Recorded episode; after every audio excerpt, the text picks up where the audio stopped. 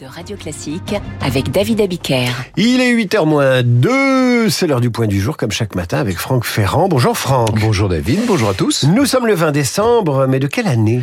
Le 20 décembre de l'an 1812. En France, Napoléon vient de rentrer de la désastreuse campagne de Russie pour vous donner un repère. Mais en Allemagne, dans la principauté de Hesse, c'est la date de parution des contes de l'enfance et du foyer, signés des frères Grimm que l'on désigne souvent et plus directement du nom des contes de Grimm. Vous savez, quand on dit les contes de Grimm, plus mmh. de 200 histoires censées provenir du folklore local, et notamment du répertoire d'une conteuse traditionnelle qui s'appelait Dorothea Wiemann. Euh, la vérité, c'est que les contes en question viennent d'un peu partout, y compris du patrimoine populaire français, quand carrément ils ne vont pas puiser chez Charles Perrault, parce que le chaboté, c'était Charles Perrault avant d'être les, les contes de Grimm. Donc pas mal d'inspiration, de copier-coller, de plagiat. Quels sont les plus connu de ces contes. Ah bah là, autant vous donner la filmographie des studios Disney. Hein.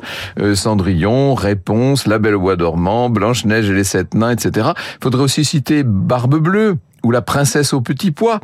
Je suis supposé vous réveiller de si bon matin et voilà que j'égrène les histoires propices à endormir les enfants, les effrayant un bon coup avant de résoudre la tension et de les confier au bras de Morphée.